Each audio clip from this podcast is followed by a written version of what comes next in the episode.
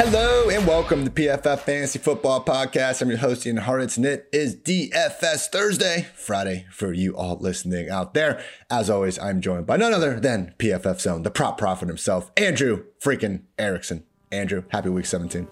Yes, happy week 17 indeed. Happy, you know, shout out to us. You know, we were we talked about the Burrow, the Burrow stacks last week, and that that's what you needed, man. Like that's what you need. I'm glad that we were able to finally like hit on. I know we've been pretty good in cash, but I feel like we were pretty on top of the Bengals passing game last week, and that turned out really well. It's a great day to be great, Andrew. It is today, and it was then as well. So I do think we might have another uh, GPP stack for everyone against that very same Baltimore Ravens defense this week. More on that in a bit. As always, on this edition of the PFF Fantasy Football Podcast, we're gonna roll through our cash game lineup first. The idea with this is that we are not trying to take down, you know, a massive tournament, just trying to win the head to head, the 50 50, highest floors possible. And we are not worried about ownership. So, with all that said, Andrew, pretty easy choice at quarterback. If Jimmy G is going to miss the game with a thumb injury, which it seems like he will, Kyle Shanahan's leaving it open, Jimmy G's leaving it open, but just based on the matchup, the injury, things we're hearing from doctors, it sure seems like Trey Lance is going to be out there. I mean, if this price was a $1,000 more, I think we would probably be settling on Trey Lance as our quarterback in this spot, highest team implied total of the week, but 4,800 for Trey Lance. If he's starting, I have no idea how you can get off of him. I guess, and Andrew, the better question is let's say Jimmy G does start and Trey Lance is out of the picture. Where are you kind of looking to go then? Because we do have our guy Jalen Hurts sitting at 6,600, but there are some additional dual threat guys like your Justin Fields, like your Taysom Hills, if you want to save a little more money. Yeah, I think that you just go, you know, you go to the next mobile quarterback on the on the board. it's we got a lot of them this week. It's nice. yeah, there's a lot of guys you can choose from. I guess I would probably go, you know, depending on how much salary I have.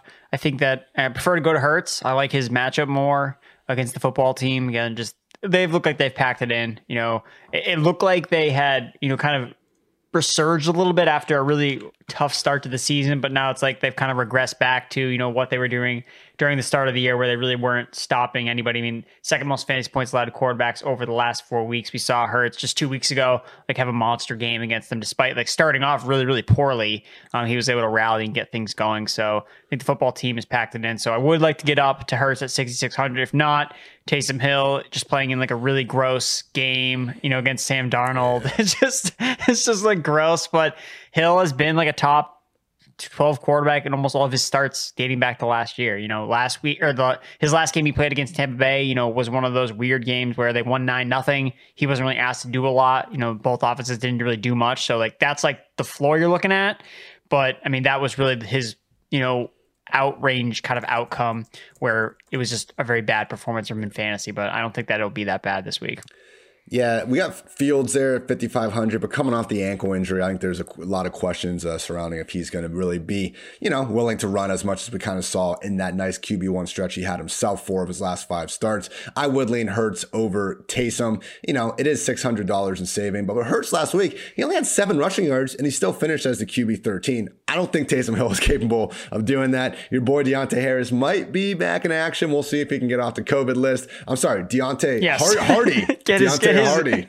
New last get name. his name right. I That's went down like the whole rabbit hole of sure trying to did. figure out like what happened to his name. You know, I was like scrolling because it's like on his TikTok that you know he has this video, and apparently what happened was like somebody like stole his social security number based on the document that was in the TikTok oh video. Oh like so like somebody like dove in and was able to take it, and I was like, dude, like what are people doing on TikTok? This guy's like going through this like sentimental moment with his stepfather. He's changing his last name, and then you have some jerk on TikTok literally stealing his social security number because you can like kind of see it like if you like zoom in times like a thousand on the document. So uh, wild stuff out there. Hopefully we get Deonte Hardy back on the field for the Saints. Be careful in those TikTok streets, Andrew. There's a there's a lot of bad people out there. All right, moving on to running back. I think there's a fairly there's a lot of cash game viable guys because you know the pool from like 4.9k at the low end, which is Boston Scott. If Jordan Howard's also going to join Miles Sanders on the sideline, even if he does I would not want Boston Scott in cash if Howard doesn't. I think there's enough guys, you know, priced uh, just a thousand dollars more to not worry about it. But if Howard's out, Boston Scott is cash game viable, and then you can get all the way up to a guy that I do think needs to be locked in, in Ronald Jones at the Jets. So a lot of potential options here. Andrew, I'm leaning towards Rojo 6,300 against the Jets. League worst defense in fantasy points per game. Allowed the running backs, as we saw last week, in the absence of Godwin and Evans, much more run first attack from this Tampa Bay offense than we've seen, even if Mike Evans comes back. They're facing the freaking Jets, double digit favorite. I do just think Rojo needs to be jammed in the lineups, cash lineups of all shapes and sizes. And also, if he's active, Elijah Mitchell at 6K. Look, I'm fine stacking him with Trey Lance. If we can guarantee like almost every single touchdown on the ground in this offense against the freaking Texans, I'm not against that. We know Mitchell has true 30 touch upside when he's out there. And, you know, if we, again, if we can just have Lance and Mitchell there, this is a rare situation where there's enough concentrated volume between these two that I'm not against lining that up. But if that's not your, if that's not your pick, so many other options. Devin Singletary, 5,400 at home versus Falcons. We can talk ourselves into Sony Michel, Darrel Williams, Jeff Wilson if Mitchell Is out. Chase Edmonds, if Conner is out. Andrew, we have so many cash game viable running backs this week. Which ones do you like the best? Yeah, I think that you know at the top of that like tier of the mid range, David Montgomery. I mean, he's just seeing yeah. like just crazy usage, and I just love that he's seeing dual usage as a receiver. Like he had like nine targets last week, and that's why I was talking about him a lot. I mean, seven catches for 61 yards you know, he's checking off all the boxes of what you're looking for. Fourth in expected fantasy points per game, third in touches since week 11. He's facing the Giants. Like the Bears are favored by like a touchdown in this game. Like that, like, that doesn't happen very often. So this could be a game where like the Bears can like establish the run with David Montgomery like they want to do every single week, and they just can't because they're usually losing a lot of their games. Um, it makes a lot of sense for him. Now it's almost like you'd rather have him actually like catching double off passes than getting carries because it's just better for the PPR scoring. But I think Montgomery is really, really safe. I think in the projections, he's the highest projected running back in terms of rostership. And that, you know, I think that's a kind of a useful tool to lean on in terms of cash because you don't necessarily need to like beat the field. So if you're really torn between two running backs, well, if everyone's going to play, you know, David Montgomery, then you probably should play him two in cash because if he has a 30 point game and you just chose the other 6K running back, yeah. then you know you're going to get buried and that kind of defeats the purpose of you know the cash game. You're only trying to win on a couple different with a couple different players you're trying to make others make mistakes against you. So i think montgomery makes a ton of sense here. I know you mentioned michel. I like singletary Andrew, a lot. real quick real quick you, you sold me on montgomery being a top option so good job by you. I would bump out elijah mitchell. It's it's not the worst thing in the world to have. I, I think lance and mitchell can work together but why, why even mess with it? We can get up to dave montgomery i think with some of the value we can get at tight end and defense. More on that later later. So Rojo and Montgomery, I think those are the top two, but now continue. Yeah, no, it's interesting with Rojo too, because I was surprised at how I thought his roster was going to be like extremely high. And I think that it's, you know, as we'll get into when we talk about receivers, I think it's Antonio Brown is like suffocating Ronald Jones roster because people just can't play. Like people are people are choosing to choose play Antonio Brown instead of Ronald Jones, which I think is kind of an interesting nugget. But I think, yeah, Michel, he's the bell cow for the Rams. Locked alone. The matchup isn't like amazing, but you know, he's getting a ton of volume. So I think that he's really, really safe. And, and Darrel Williams makes a ton of sense. Um, maybe more of a tournament pivot if Edwards Helaire is ultimately ruled out because he's at the same price as Sony Michel. It feels like CEH isn't going to play. We'll, we'll, we'll see no, what goes on. That, they, they, always do this, and especially go back to your thing about Kyle Shanahan. It's like, yeah, like John Harbaugh did this with you know Lamar Jackson. Like, yeah, like maybe he'll play. It's like it's just so that the other team has to prepare for both quarterbacks for like, weeks. He's been saying yeah, this. Like, yeah. On, so man. yeah, I think that. I mean, imagine the tilt. Oh my God! Sundays the, the you know we get the report at like two thirty. Jimmy oh, is in the game. Everyone has these Trey Lance lineups that are all just dead now. We have to figure out who Dude. to late swap to. Yeah, it's a nightmare. Please, for the love of God, do not give me that Jimmy G game time decision label. That would suck. All right, so we're leading Rojo and Montgomery as the top two cash game plays at running back. I think Devin Singletary is also more than viable. Elijah Mitchell, if active. And then once again, Sony Michel, Chase Edmonds if James Conner is out. If Conner is out, then I actually would prioritize getting Chase Edmonds uh, in there above these other guys. Um, and then Boston Scott 4.9 Okay. If that one feels just like a little trappy, man, I'm not positive that I think Scott, you know, deserves to be one of the better waiver additions and stuff. But even then, it's not like we're ranking him as his top 10, top 12 running back in season long, much more of like a borderline RB2. All those freaking problems have been impacting Miles Sanders this year, like also can apply to Boston Scott. This isn't like a dream situation. Yeah, he's, he's He's also not playing the Giants because right. who always scores touchdowns against he's like Giant Slayer, man. Like even when he's like not even the starter, he just somehow finagles his way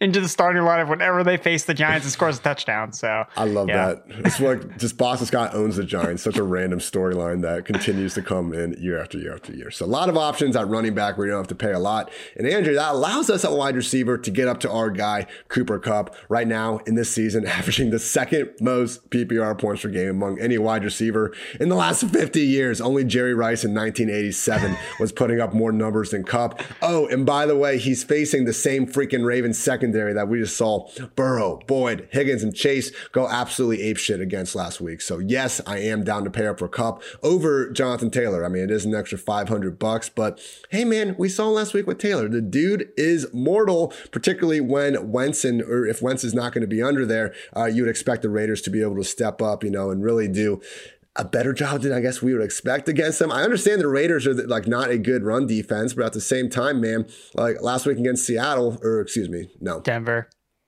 Denver. What the fuck am I looking at? Yeah. All right. I know the Raiders are not a great run defense, but man, when you actually have to go into things and you look at, okay, if they don't have to respect the pass at all, I could see Jonathan Taylor maybe not having his usual, um, you know, berserk day, but those could also be famous last words. Either way, I do prioritize Kupp over uh, Taylor, and I think it's fair to give Kupp the higher overall projection. I don't think that's exactly a hot take. After that, Andrew, you mentioned it before, Antonio Brown, 6,100. What are we doing here, DraftKings? Like, you just, to put him underneath Terry McLaurin, DeVonta Smith, Hunter Renfrow, and some of these guys, it's like, what the hell were they smoking when they were making these prices? Because I want some. But man, like, even if Mike Evans comes back, okay, great. We're still looking at 10 plus targets, and who the hell knows how healthy Mike Evans will even be coming off the COVID list, coming off the hamstring injury. So, AB, lock him in regardless. And to your point, Andrew, like, yeah, just eat the chalk. There's not a bad enough reason uh, to fade AB in this potential smash spot. And then after that, I do lean Amon-Ra St. Brown at 6K. He's basically discount Jaylen Waddle. Jaylen Waddle. They're both in solid matchups. I'd argue St. Brown's is even better because when you look at the Seattle Seahawks defense, I mean, They've actually been one of the better secondaries in the league at stopping passes thrown at least 20 yards downfield because they put all their eggs in that basket, which isn't the worst strategy. They're just trying to limit big plays. But because of that, we see slot receivers have the third most catches against them in the league. And running backs, like just, they're so bad against running backs, not necessarily because their run defense is brutal. It's because they give up so many receptions and yards to them because they just allow these dink and dunks all over the field. So maybe getting D'Andre Swift back cuts into St. Brown's workload a little bit. Even then, man, I'd be shocked if he finished finishes with fewer than eight targets. So if you can get up to Waddle instead of St. Brown, that's great, but I don't really think it's absolutely necessary. So, you know, I'm leaning towards those guys, Andrew. How do you kind of feel um, about that group? Because again, we could even go cheaper depending on some of these injuries, get someone like Josh Palmer in there. Yeah, no, like those are the exact same three guys I sent you. You know, Antonio Brown, Cooper Kupp, Amon-Ra St. Brown. Those are the guys that kind of fit into the build that I made. And yeah, Josh Palmer, I think, is the only one that I mean, under 4K, I couldn't find like every when I do like the breakdown, I try to kind of tier everything like, all right, below 4K, like who are the receivers that are like in play? Like guys that, you know, I'm not just like picking a random player to just put in my line because like I don't know what's gonna happen. Like someone that I could actually like envision, okay, here's his path to success that's not like I'm talking on crazy pills. And there was like only like three guys that really fit the category, like Zay Jones, Braxton Berrios, and then Josh Palmer. And Josh Palmer is clearly the best option of those three guys. And then that's only the caveat with him is if Mike Williams doesn't come back. So yeah. I think it's interesting that Jalen Guyton has already returned to, to the team at this time of recording. We don't have any updates on Mike Williams. So Palmer, I think, does make it possible. So if you get him into your lineup in replacement of like Amon-Ra St. Brown, then you can actually play Cooper Kupp and Jonathan Taylor in the same lineup if you so choose. So that's kind of like one path you could take. If you use jo- Josh Palmer, you get Trey Lance. Just because you can save a lot, you punt tight end, you punt DST, you can fit in those both those 9K studs because honestly, like they're worth it because they're just so far ahead of the rest of the field in respective to what the other positions score. So I think that's just an, another kind of thing to keep in note that if we have that, you know, accessibility, something that you can do. You think we should be trying to prioritize that regardless? I mean, Braxton Berrios, 3,700 is reasonable enough. I know last week he got there with the kick return touchdown, but like even before he had the full time role that he now has with Crowder out, I don't think Crowder's coming back. So we'll He's like 50 50 to come back. And then Elijah Moore is like also like 50 50 to come back Ah, too. We got Elijah. Okay. No. Damn. So, so no, no Braxton Berrios, I guess. no Braxton Berrios in cash. Okay. It was a fun uh, 10 seconds of my brain considering that. So, okay. Right now, prioritizing Cooper Kupp, Antonio Brown, and Amon Ross St. Brown. But yes, keep an eye on Mike Williams. He is eligible to return, as is everyone that's had COVID, basically, with these uh, new rules they got going on. Just realize when they're healthy, it's usually Keenan Allen full time, Mike Williams full time, Guyton and Palmer legit split reps, like right down the middle. I, I think with Mike being, you know, I believe he's unvaccinated. That's correct. yes. Yeah, I believe with Mike, maybe I mean, man, you know, we've seen numerous examples over the past few weeks. These guys, you know, coming back, not having the same sort of conditioning. I would not be trusting Mike Williams coming back. I just think that it'd probably be this kind of three player rotation more than usual. Guyton, Palmer, Williams, and predicting which one's going to go off against a good Broncos secondary. Uh, it's just you know something that we're not going to mess around with in cash. All right, Andrew, real quick on defense. We're saving money with Detroit, right? There's not like a great kind of cheap defense this week, but if you look at the offenses, like we got the Jets going up against the Buccaneers, hell no. Falcons against the Bills, absolutely not. Jaguars against the Patriots, miss me with that. Washington against Philly, no. Baltimore against the Rams, no. Like we're going up and up and up, and it's brutal. The one spot we can maybe salvage is the not a good Detroit defense, but one that hasn't quit against the Seattle offense. And we talk about this, man. Guys like Russell Wilson, Russell Wilson, Deshaun Watson, you know, when they hold the ball this long, they make some big plays. They also take a lot of sacks, which is ultimately what we're looking for here. Yeah, I mean, you're not afraid of the Seahawks offense. You know, if, if you were afraid of the Seahawks offense, we'd be talking about Russ Wilson stacks left and right, Yeah. which we have like, which is like literally never worked all haven't even year. mentioned them yet. Yeah. it hasn't worked all year, and so yeah, I think that the Lions make a ton of sense as like a pay down. Um, I mean, if you want to pay up a little bit, like I don't always hate like the strategy of going for a good real life defense that's just tr- cheap, that's priced really really cheap against a good offense. You know, we've seen the Chargers stumble at times, so like I don't think the Broncos at 2600 is like some crazy play. I mean, the Broncos are a legit good defense. Like look at all the good offenses they've played, they've like stifled every single one of those offenses. The Chiefs, the Cowboys, like they have been able to slow down those high powered offenses. And we found we saw last week, you know, the Chargers are not you know, impenetrable. Like they can struggle in certain matchups if things don't go their way. So I think Broncos at 2,600, maybe a little bit more upside just because Detroit you're playing, you're just like, hope they don't get negative points because they usually just, and the thing that sucks, like they don't have like pass rush. Like, so even though Russ gets sacked a lot, you know, I'm trying to find like a reason like, oh, Lions are 31st in pressure rate. Like, dang, like, like this is really not an upside play, I think. But in cash, yeah, I think the Lions are definitely the pay down option. If you want to go up just a little bit higher, I think the Dolphins also make Yeah. some level of sense. Not really in cash, probably, but tournaments. Do you um, like the do like Dolphins lot. more or the Giants more? They're both at the same price. Probably the Dolphins because the, the Dolphins, man, the They're highest good bli- in real life. they're good in real life, highest blitz rate in the league, and like Tannehill, we've seen him when he gets pressured, man. Like Tannehill's another guy where if he has four, he has these four or five sack games where uh, you know those points get uh, racked up in a hurry. So, yeah, I do like Miami defense there, and this all leads us to. Paying down at tight end. Uh, I know you were heartbroken, Andrew, when Tyler Kroft got put on the COVID list and we couldn't get all the way down to him.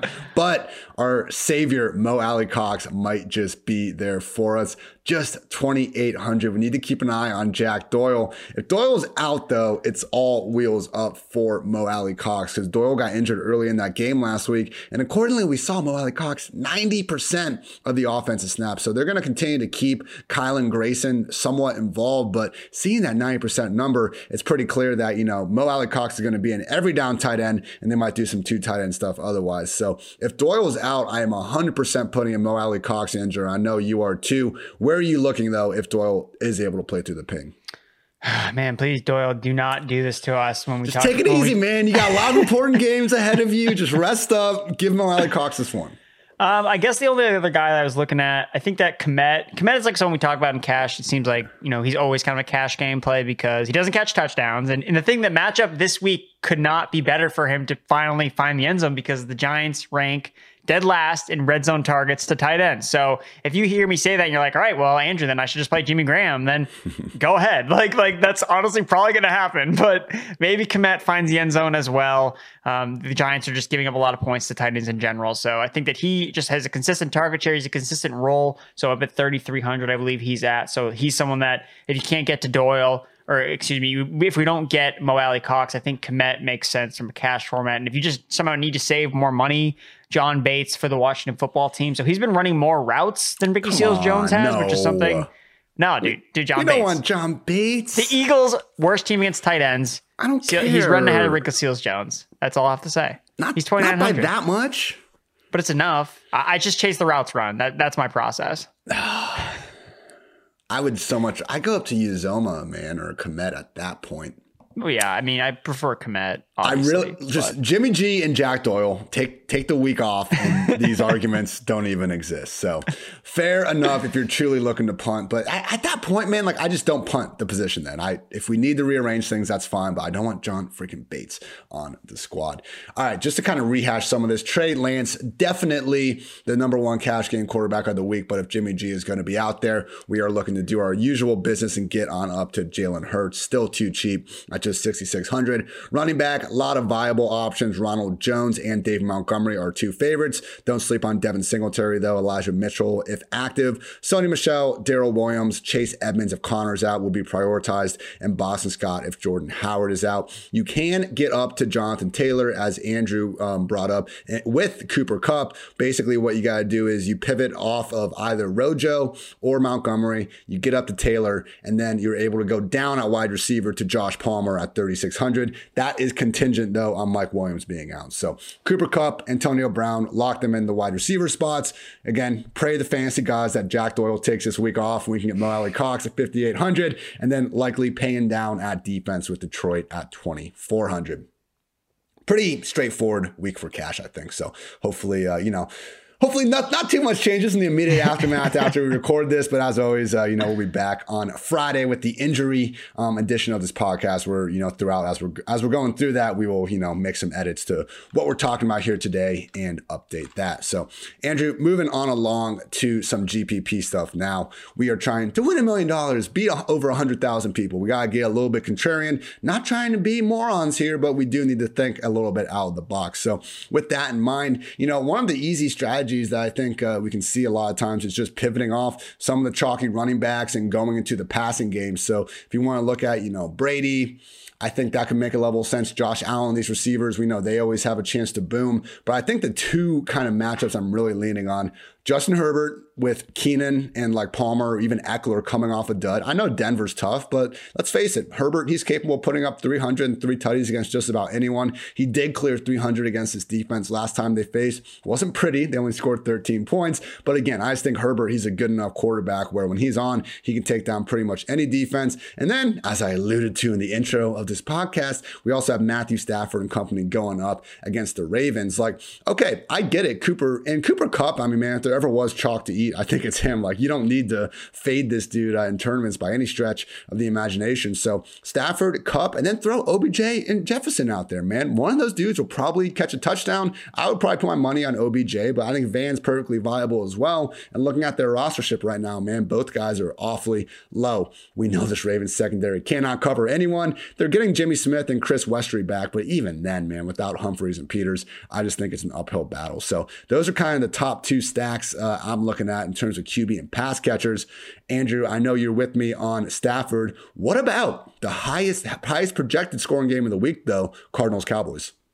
Yeah, I think that people are picking a side with Kyler Murray instead of Dak Prescott. And I don't know if I get that. I mean, I, I, think that we're seeing two teams going in opposite directions. Like we're seeing the Cowboys kind of surge right now. Their defense is on fire, stopping everybody. Their offense is starting to click a little bit more. We saw Dak basically just like light up the football team in one half of football. Basically, did everything possible in just one half.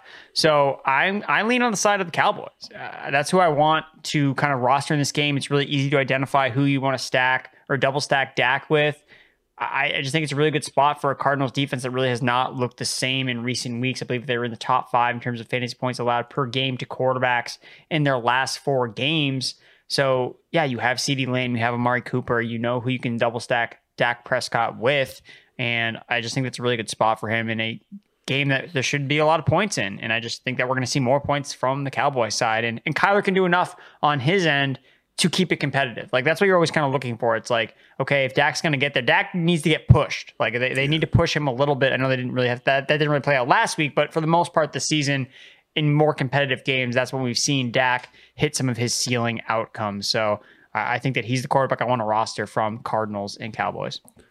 Moving on to some of these running backs. I think one of my favorite turning plays of running back is going to be Rashad Penny against the Lions. I'm not sure why the projected ownership isn't higher, man. I understand we got Rojo and Montgomery there. You can also go down, I guess, to Sony Michel and company. But like, if people are really going to trust D'Andre Swift coming off this injury against Seattle, man, could not be me. Like, give me Penny in this one. It's, I understand Seattle hasn't looked good, but Swift, we've, we like mocked him as the Jalen Hurts of running backs all year. I think people kind of have this twisted like image in their mind about like what Swift was. I, he got almost all of his value from catching passes in garbage time. And I think if they get down a lot and he's playing through the pain of his shoulder injury, they could easily just pull him and let Goblin or Jamal or Reynolds just catch those dumb passes in the fourth quarter of the game. Not a guarantee Goff's out there. Like, yeah, it's cool that Tim Boyle showed he's maybe not the worst quarterback alive for a week, but we can't just ignore the week where he did look like the worst quarterback alive, man. This is still a Detroit Lions offense that the only consistency has been Amon-Ra St. Brown over the last four weeks. But hell, man, we, we saw him goose egg on his birthday after he had a nice little stretch going earlier in the year. So with just so much unknown, this Detroit offense, and I get it, Seattle offense hasn't been a model of consistency either. But over these past four weeks, man, Rashad Penny really has taken over as the lead back. Alex Collins was back in the picture last week. He was healthy. He didn't play. Adrian Peterson, he's on IR. So we have Rashad Penny expecting to see 20 plus carries against the Detroit Lions. He's a home touchdown favorite. Give me all the Rashad Penny. Don't be afraid to stack him with that Seattle defense as well. Also, a fan even if Stevenson is out there, man, let's take a long look at Damien Harris because Stevenson coming off the COVID list, I think it makes sense. Like a lot of guys we've seen, if he is somewhat eased back into action. And if not, we have, again, a massive home favorite. We know the Patriots want to run the ball as much as possible. And Damien Harris is coming off three touchdowns. I'm not saying he's going to get that again. I understand he's not catching our passes. But if there was a running back in the entire 6K range that you had to gamble is going to score like multiple touchdowns, maybe you take Ronald Jones first, which that makes sense sense. He's almost at 20% projected ownership. But after him, I think you probably have to land on Damien Harris with or without Stevenson. Like, I don't think he's just because Stevenson's back, it's not like Harris is going to see eight or 10 carries now. He can still push for 20 plus, man. So I think Damien Harris makes a lot of sense. I think Rashad Penny makes sense. But if you want to just kind of look at an overall strategy, look at all the guys we've been talking about with cash. Again, it's all kind of that 4.9 to 6.5K range. So going up to guys like Zeke, Mixon, Kamara, Ekeler, you know, Taylor's always going to kind of carry a certain level of ownership, but this week it even seems a little bit reduced. So if you really just want to kind of change up your overall lineup construction, I think the easiest kind of cash game model this week is paying down at running back, paying up at wide receiver. So do the opposite in tournaments. So Andrew, you know, if you want to compliment me on some of the things I just said, I always appreciate that. But, uh, you know, I, looking at some of your choices, I think the one that sticks out is uh, someone where, again, need to monitor the injury report. But based on Clyde Edwards Helaire, again, being sidelined, Darrel Williams, man, he's someone that I think is cash game viable. But if he's not going to carry ownership, yeah, let's lock him in everywhere. Darrel Williams. Yeah, man, that, that, that, that's the play here. and I think it's just important to, you're looking at tournament running backs, you know, what happens if Darrel Williams is right? You know, if he scores two rushing touchdowns, what does that mean? Oh, well, it probably means Patrick Mahomes didn't throw for three touchdowns. Like you really got to find these leverage spots, and really the easiest way I think that you hit on it was, you know, who is the who's the highest projected quarterback? Play the running back in that game, and then vice versa. So who's the highest projected running back? You play the quarterback uh, in tournaments. So that's the way you can kind of spin things. So we have Sony Michel as the most popular running back or, or, he's he's up there in the top three. So how do you pivot off him? Okay, you play Matthew Stafford, who we talked about at quarterback, and then you play Darrel Williams at the same price point at the running back slot. So I think the matchup is really good for him in this specific spot. You look at the Bengals, ranked bottom five in targets, receptions, and yards allowed running backs this season. And that's Darrel Williams' role in this offense, even with Edwards Helaire healthy. Like he's been the preferred pass catching back all season. He's ranked 12th in routes run per dropback rate at 45%. And that rate went up to 56%, which is basically a top five usage rate when Edwards Helaire had missed time earlier in the season during that six game stretch. So, I mean, Darrel Williams, you're looking at a three down workhorse back. And I don't understand, like, every single time, you know, Derrick Gore, like, has a game in garbage time, he just gets, like, so much steam. And, like, everything, guys, like, it's always in garbage time. And the, that one drive he had on, like, Monday Night Football, and he didn't play in, like, the second half at all. For some reason, like, it gets so fixated that, oh, like, he's, like, in play now. It's like, no, like he's really never been a factor unless they're blowing a team out or there was just that one particular drive where he just got, you know, he was just in in the game.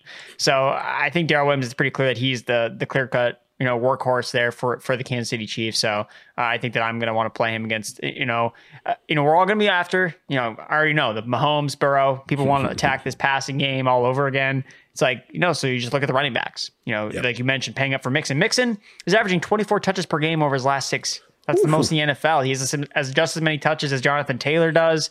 Like those guys have 30 point fantasy ceilings because they touch the ball so many times. So, you know, that that's part of the reason why you usually want to pay down at running back because you can find guys like David Montgomery that can get into that 24 touch range, but the consistency that Mixon sees it every single week isn't always guaranteed with some of these other cheaper running backs. So, uh, Mixon and Darrel Williams from I want to play the running backs in this Chiefs Bengals game.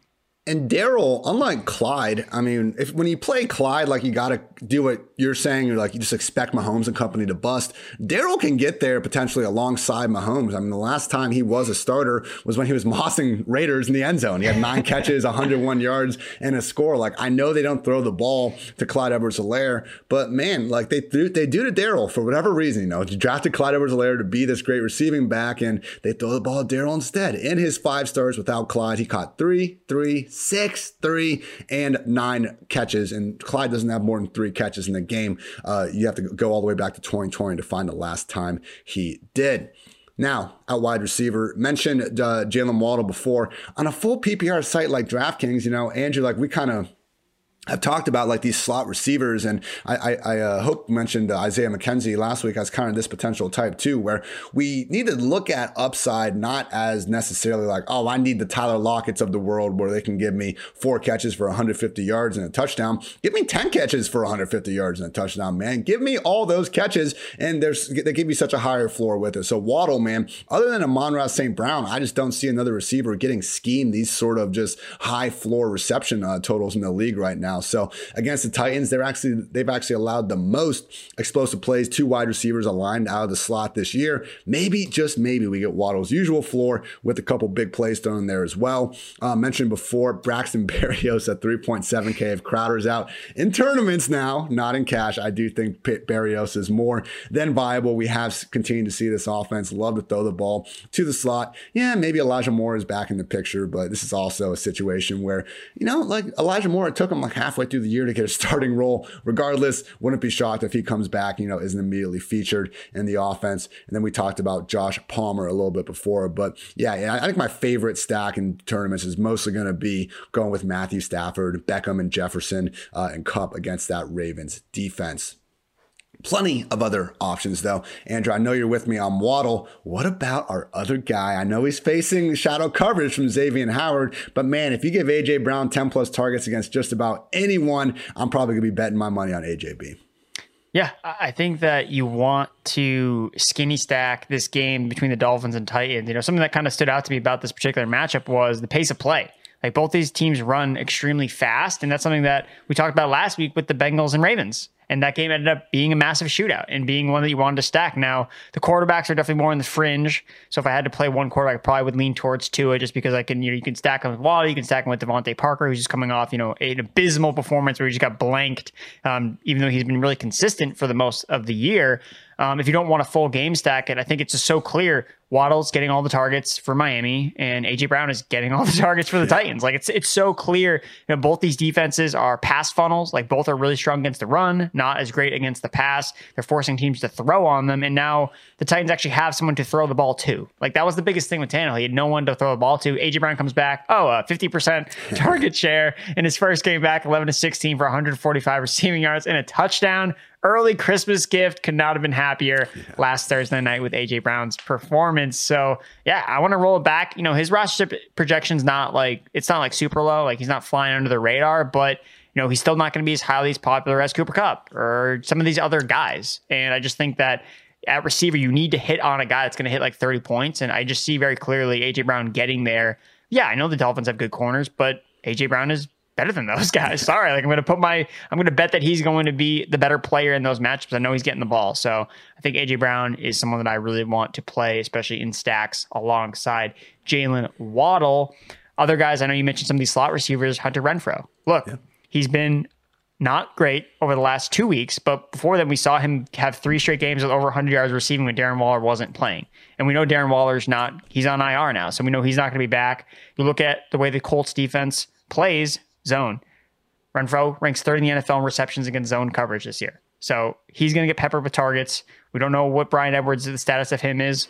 So I think Renfrow makes a lot of sense, especially as like a bring back option for Jonathan Taylor. Like if you, if Jonathan Taylor, if you're going to play him in a tournament, like you want there to be something on the other side. Like the Raiders yeah. can do something. Their offense is mediocre enough where they at least get some type of production from at least one player, whether it is Renfrow, whether it is Foster Moreau. Like there's definitely a way to add another component to a Jonathan Taylor lineup. So I think that Renfrow is probably the guy I would look at at 6,600. Again, he's like in a weird price range where people just aren't going to play him, even though like the guy has 20 point upside, like you mentioned, because he gets 10 targets a game. Like he's he's heavily targeted. So I think Renfrow makes a ton of sense there as a bring back option in Jonathan Taylor lineups. Odell Beckham Jr. we mentioned him and both him and Van Jefferson. I don't get why they're so flying under the radar. I mean, both had over 100 air yards last week. I mean, Matthew Stafford just sucked last week. Like, he was just so bad. He, he was just missing guys left and right, just terrible performance. But what I noticed about Stafford when I was looking at his game logs, basically, whenever he's had a game where he's finished outside the top 19 quarterbacks on the week, he's finished the next week as a, or he's never finished worse as top five the next mm. week. So he's been able to bounce back after bad games. And I think that he's out to prove something because they were able to win that game against the Vikings despite him playing so terribly. And I think that he knows, okay, this Ravens defense is reeling right now. I want to just, you know, I'm going to put it to him. I'm going to get all these guys involved. So I think this could be a game where you definitely want to stack the Rams offense. And then the last guy I'll mention here is uh, is Breshad Perriman, just as a differentiator with the Tampa Bay passing attack. Now, the way that the Buccaneers receivers shook out last week. You know, Tyler Johnson basically was a non-factor despite running routes. Cyril Grayson was playing ahead of him, so I assume that because Perriman was out, we saw Grayson kind of fill into the Mike Evans role. I would assume with Breshad Perriman now back off the COVID list, he would kind of take over that Mike Evans spot and be out there on you know running around on 90% plus of Tom Brady's dropbacks. So again, Antonio Brown is the chalk of the chalk, but if Perriman's the one that comes down with the touchdowns that's how you get different with a Tom Brady lineup. So whether you do Tom Brady, Gronk, and Perriman, something like that in a large field GPP, like Antonio Brown was good last week, but he didn't score. So if you didn't play him again, 4900 was really tough to get away from him. At 6100, if he just does what he did last week, there are ways to not play him potentially in a tournament and not necessarily get buried. Yeah. So I think that that's an interesting pivot. And actually, I do want to mention one other guy, Lockett, uh, against the Detroit Lions. Like fifth highest passer rating allowed to slot receivers. For some reason, DK Metcalf has higher projected rostership because he's big and fast. Even though even though Tyler Lockett has like outproduced him, I feel like in almost all the games this season. So Tyler Lockett always a guy that can explode, and he's playing the Lions, So someone's gonna have to score from Seattle. So whether yeah. it's Penny, like you alluded to, Tyler Lockett. I mean, uh, the, the market thinks it's going to be DK Metcalf, which probably means it won't be because because we're seemingly never right. It's basically we talk about this Jared Evans basically whoever gets the first target from the Seahawks receivers is always the one that goes off. So you immediately know, you know, once the game starts, oh baby, it's a Lockett game, or oh no, it's a Metcalf game. So uh, I'll be waiting with bated breath to see who gets the first target for the Seahawks. Maybe just maybe a little play action bootleg. Oh, it's a dump down to Gerald Everett sitting there at just 4.1K. What a transition right there to the tight end group. I do think Everett, you know, right there makes a lot of sense. If you want to go, you know, we talked about a bring back for the Jonathan Taylor lineup, so I don't think Foster Moreau is out of the question. But, you know, going up just from the bottom to top at tight end, Everett is the first one that, like, I'm actually both feeling good about from, like, his potential production standpoint, and I think the price is uh, reasonable enough. So I get it. You know, Kmet, Mo Alie-Cox, and those guys like they have passive success, but Everett has demonstrated that for the better part of the last, you know, four, six weeks. He's overcome the whole, you know, infamous, what, week 13 game. That was like one of the worst performances by a skill position player all year, doing much better and does have that matchup against the Lions. Uh, you, you were talking earlier about, you know, finding ways to get off of Antonio Brown and, you know, leveraging that. Rob Gronkowski. I know it's been back to back duds, but man, we know that other than Mark Andrews, probably has higher two touchdown upside than just about anyone.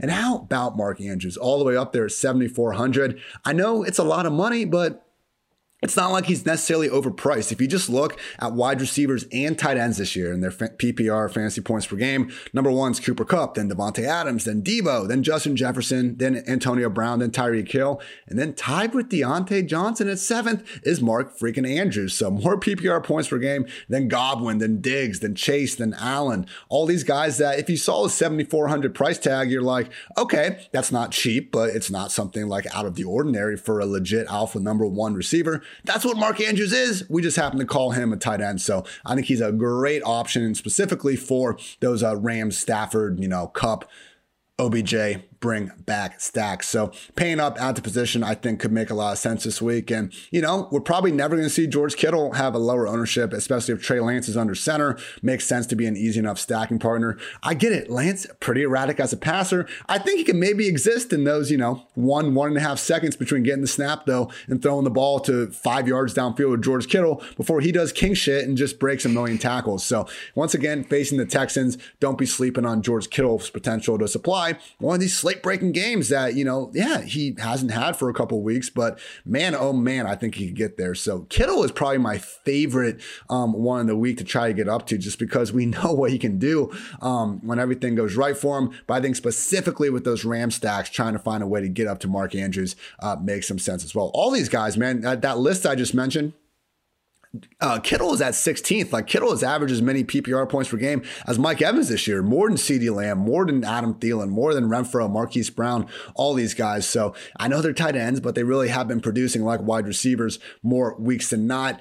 I am worried about Travis Kelce, though. All these guys come back from the COVID list, man. I just don't know if there's enough difference in our projections between Andrews and Kittle versus Kelce when we just saw last week. Like they are willing to bring back, they brought back Tyreek Hill knowing that he wasn't going to be able to play a full game's worth of snaps. That's problematic in trusting Kelce here, especially for that price tag. So, uh, you know, similar to just what we were talking about at running back, you know, trying to go against the grain generally compared to normal roster construction. I think because they've jacked up these prices at the top tier of tight end, hey, it might be worth trying to go get it. And don't be afraid to do a double stack as long as you're including Andrews, Kelce, Kittle, or Gronk, because those guys truly do have the same sort of upside as wide receivers, running backs that you'd normally be putting there in the flex. Everett, Andrew, I think I think we're both in agreement that he's a solid guy. But hey, what about Kyler Murray's new number one receiver, who, hey, he's a tight end, but he does lead the way in targets since losing DeAndre Hopkins. Talk to me about Zach Ertz. Yes, Zach Ertz. You know, he's actually second in expected fantasy points per game behind only Mark Andrews over the last six weeks. So again, like you you like you said earlier, he is the target share leader, 28% target share over the last two weeks. Oof. AJ Green has returned to his dust form that we saw last year with the Cincinnati Bengals, along with Emmanuel Sanders and all these other veterans that we were just like, don't draft these guys. And we were ultimately proven correct um, because those guys are no longer relevant and they're being replaced by other players on their offenses. But I think it makes so much sense. I think that what I'm trying to do more of with tight ends in tournaments and in stacks is to really put them into a stack. Like I, am not looking for, or I don't think you should be really focused on is this tight end of value when you're playing in a tournament. You're like, is this tight end going to score me fantasy points? Like that's what you're looking for. Like that's why Kmet and the, these lower price guys are guys we talk about in cash because they get nine points. Like whatever, it's fine. Like we don't care. But you want the tight end to actually like help your lineup if it can. So if you're building a stack with Dak Prescott doubles, okay, who do you want to bring it back with?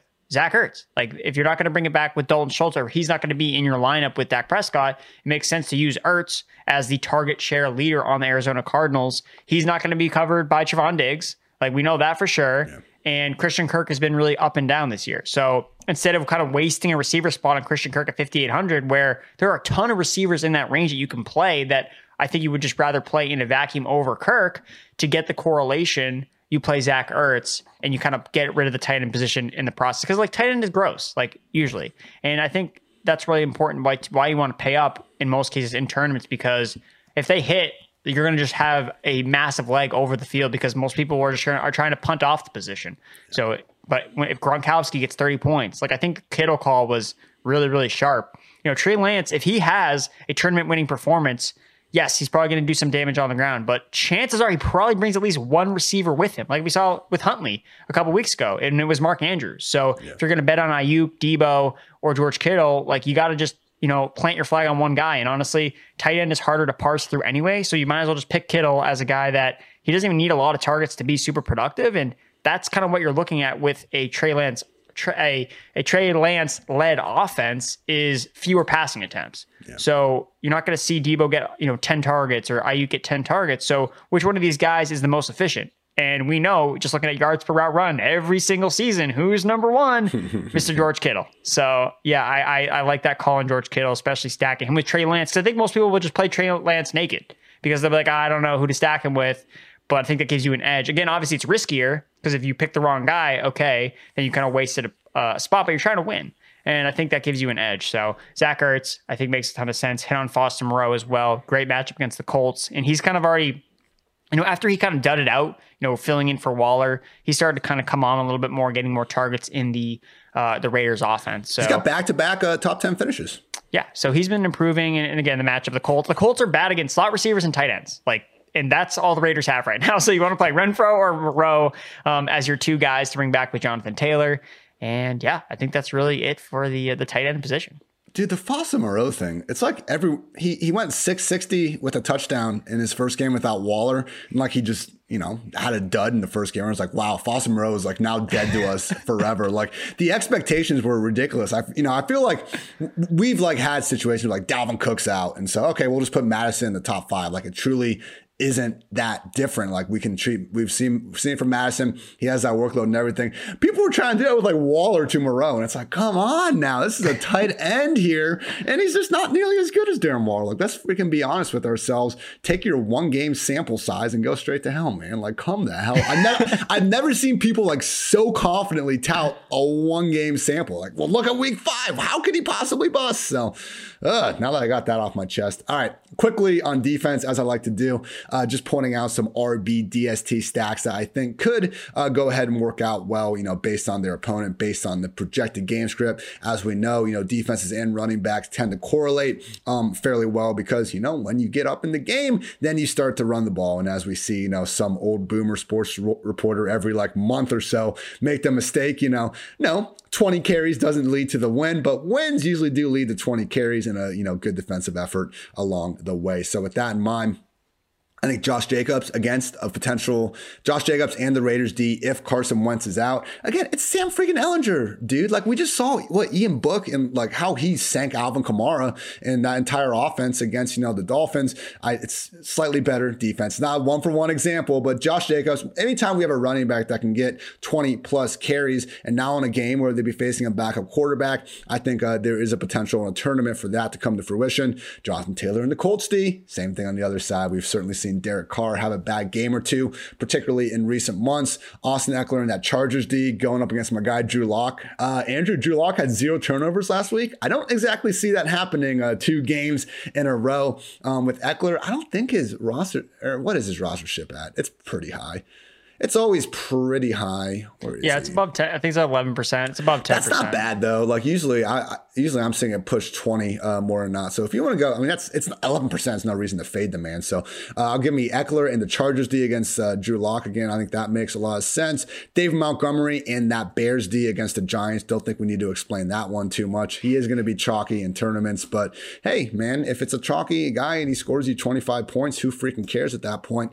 Uh, Rashaad Penny and the Seahawks. Bucs defense going against the Lions. Talked about him a bunch already. And if you are going to go the Sony Michel route, why not throw the Rams D out there as well? It doesn't look like Lamar is going to be out there. He practiced on Wednesday, was limping all over the place, and then registered DNP on Thursday. So yeah, Josh Johnson, Tyler Huntley, they haven't sucked, but these are also backup quarterbacks. Like we can't just assume that this one game that we've seen from both, where they did play well, is going to you know continue to lead to a great performance, particularly when you're facing Aaron Donald and Jalen Ramsey. Like this isn't a Josh Jacobs Raiders defense play where you're hoping on you know just truly abysmal offensive production. This is actually a good defense on the Rams as well.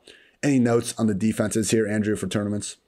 No, I think the Saints and Panthers are both kind of interesting. You know, neither are really getting much roster rostership. I think they both are at sub seven percent. And I mean, you got Panthers are playing. The Panthers are a good defense, and they're playing Taysom Hill, and the Saints are playing Sam Darnold. And look, if you've been listening to this podcast all year long, you know we we were not fooled by the Sam Darnold start. Like we knew all along he was a fraud. So yeah, Saints defense fire him up.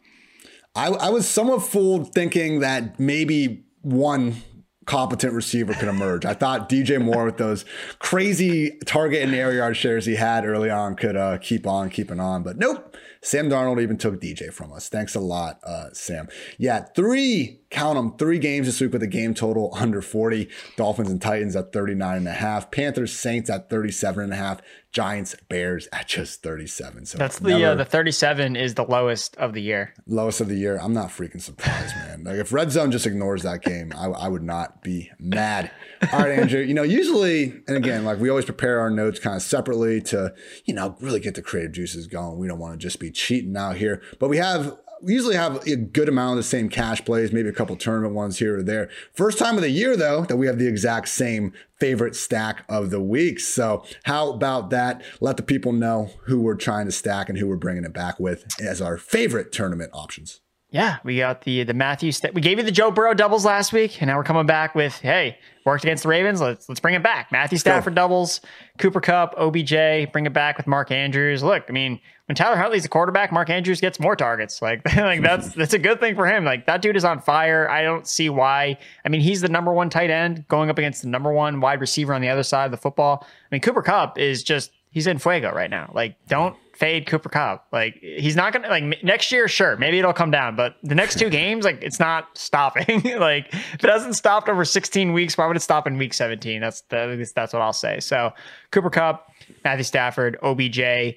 Again, if you want to make two lineups and make one with Van Jefferson and OBJ, I think that makes a lot of sense as well. But right now, with OBJ and Van Jefferson are both projected to be under five percent. I, I mean, I prefer similar to you. I just prefer Beckham. And sprinkle them like OBJ and Beckham, like if you're just looking for a random wide receiver in all your other tournament lineups, I absolutely love both of those guys. Like I, I lean OBJ Andrew, but I think I have them like right next to each other in my actual wide receiver ranks. Like I, I think you'd be hard pressed to like really make a strong rational argument for why one should be ranked significantly higher than the other. Stafford, Kupp, will lean OBJ, bring that shit back with Mark Andrews. Now, Andrew, one and one last week on the props. You missed the Cordarrelle Patterson rushing over, which isn't your fault. What the hell, Atlanta? Eight touches for Cordarrelle Patterson. That's just freaking stupid. So missed that one, but you did nail Jerry Jeudy under four receptions. What do you have on the docket for the loyal listeners this week? Yeah, so this one, I'm just really surprised that it hasn't changed since I bet it earlier in the week. So it's Josh Allen. His passing yards prop is at 255 yards um, against the Atlanta Falcons. And I, I don't know. I, I don't know why the line is set like that. You know, if I'm missing out that like Buffalo, there's like a blizzard going to be happening, then that's why I'm going to be wrong at this point. Like to my knowledge, there's no blizzard reported in, in Buffalo, which could be the only reason I don't think that this hits. But I mean, it's the Atlanta Falcons and it's Josh Allen. Like it's one of the most pass heavy offenses. Even even when they've been involving Devin Singletary more in the offense over the last couple weeks, they're still throwing at a top ten rate in neutral game script. And even when they're leading, like they're still throwing the ball a ton. He has all of his receivers back. Uh, they're going to put AJ Terrell to lock down Emmanuel Sanders. Great job. Like, get his PFF grade up. And then Stefon Diggs is going to go over against whoever else, and he's just going to dominate. So I think that Josh Allen over 255 and a half passing yards is a, a lock. And I know that the Falcons defense has had a, you know, a surge the last couple weeks. I mean, if you look at the quarterbacks they played, yeah. you know, just garbage, like garbage guys. So Josh Allen's in a total different stratosphere than those players. So I think Josh Allen over 255 and a half passing yards. It's just it's just way too low. I just don't know why it's, it's I mean he threw for 300 yards, over 300 yards against the Patriots, who are the best pass defense in the league. And if there and is I, an offense that's just gonna keep throwing the ball even when they're up by 28, it's probably the freaking Bills. Exactly, exactly. It just it was, just way too low, and I'm just like so surprised. Like I bet it earlier in the week, thinking, "Oh man, this is gonna get like hammered. you know, it's gonna move up to like 300," and it's still at this time of recording still at 255 and a half passing yards. And I like to parlay it with uh, a Cordarrelle Patterson under 42 and a half rushing yards if you want to get some correlation parlays because the Falcons are trailing. It means they're not running the football. So right. that's my first one. And then the second one is an under Marvin Jones Jr. under 45 and a half receiving yards. So he's hit this in three of his last nine games, and he's done it against the Jets, 49ers, and Titans. None of those defenses are even close to what the Patriots have on defense, as they've allowed the fourth fewest receiving yards and fewest receptions per game to opposing wide receivers. I can make the argument that since Urban Meyer got fired, Marvin Jones isn't even the number one receiver on his team. You know, Laquan Treadwell's been running more routes. Laquan Treadwell has more receiving yards than Marvin Jones does over the last two weeks. I expect Marvin Jones to see more coverage from J.C. Jackson, who has allowed the league's second lowest passer rating when targeted this season, 47 and a half. So yeah, I mean, anytime I can take unders on dusty receivers that are way past their prime, I just I just hammer them. So Marvin Jones under. I, I hit on all the Emmanuel Sanders unders last week. It felt great. so bringing it back with Marvin Jones. Man, yeah, this like okay, Trevor Lawrence, 280 passing yards. Like that's I'm I'm happy he threw for 280 passing yards against the Jets last week. Like that's how bad it's been, man. Because the worst part about him and Zach Wilson this year, even in because like look, we've seen quarterbacks on bad teams still be okay enough fantasy guys. Like not that we were touting either Lawrence or Wilson much throughout the summer, but I don't necessarily hate on people that did because when you look at them, it was like, okay, well, there's some receivers out there, you know, theoretically, you know, when they're not getting hurt or anything. So the idea was like, okay, they'll be bad, but that means they'll be forced to throw a lot. And they have been forced to throw a lot. They just haven't done anything in garbage time. So Fields has been able to, to an extent. Uh, for some reason, Lawrence and Wilson have not. So Marvin Jones under 45 and a half receiving yards Josh Allen over 255 and a half passing yards. Heard it from the prop prophet himself. Everyone, that is going to wrap up this edition of the PFF Fantasy Football Podcast. Make sure you go to pff.com, check out all of Andrew's work, start them and sit them, buy low and sell high targets based on high value opportunities, fantasy football ranks, and always with your waiver wire pickups. Andrew, you got your cheat sheet coming out too. Anything else you want to get off your chest? I have I'm starting Trey Lance and I think every single two quarterback league that I'm left in. And I'm just I'm just praying that you know Jimmy Garoppolo's thumb isn't isn't miraculously cured by by Sunday or else I'm I'm gonna start Drew Lock again. And I just I just rather not even though did you see Drew Lock's PFF grade last week? He was the number two graded quarterback last week. Yeah, well, that's I don't like to reference our grades when we got stuff like that going on. well, I just thought I, it was interesting because yeah. They uh, they definitely tried to establish the run. Uh, that's what they tried to do. Yeah, they, they sure did. I too am in am in deep with uh, Trey Lance. Rare opportunity, Andrew. You know the the Kings Classic stuff we went to um Canton for. Have a chance, champ champ oh, status in the championship in the snake and auction. I got Trey Lance going in both. Come on, Trey. That'd be awesome. I just want to get those two belts, stand up there like Conor McGregor, and apologize to absolutely fucking nobody. So that's how I'm hoping uh, this weekend goes out. People, you know, I hope that you have found this podcast uh, useful. You know, Andrew and I put our heart and soul into trying to help you guys get that money, cash in tournaments alike. So if you've enjoyed the podcast and hey, maybe, you know, you're just now rolling in money, want to give back just a little bit, well, we got a deal for you because for a limited time, you can get 50% off any PFF Elite subscription subscription using code Elite Up. All the information we've been telling you about rostership, you know, our overall thoughts on the player. A lot of this is behind a paywall, or player rankings, all that. This will give you all that and much, much more. Also have our NFL and college football betting dashboards. NFL Green Line is up 27 units this season. College Green Line up 32 units. Obviously, our grades, player prop tool, much, much more. Again, a Christmas gift to you and also supporting the pod. Winner, people helping people, and you're becoming a smarter football fan. So use promo code Elite Up for 50% off an entire year of PFF Elite. So thank you as always for tuning in. And for Andrew, I'm Ian. Until next time, take care, everybody.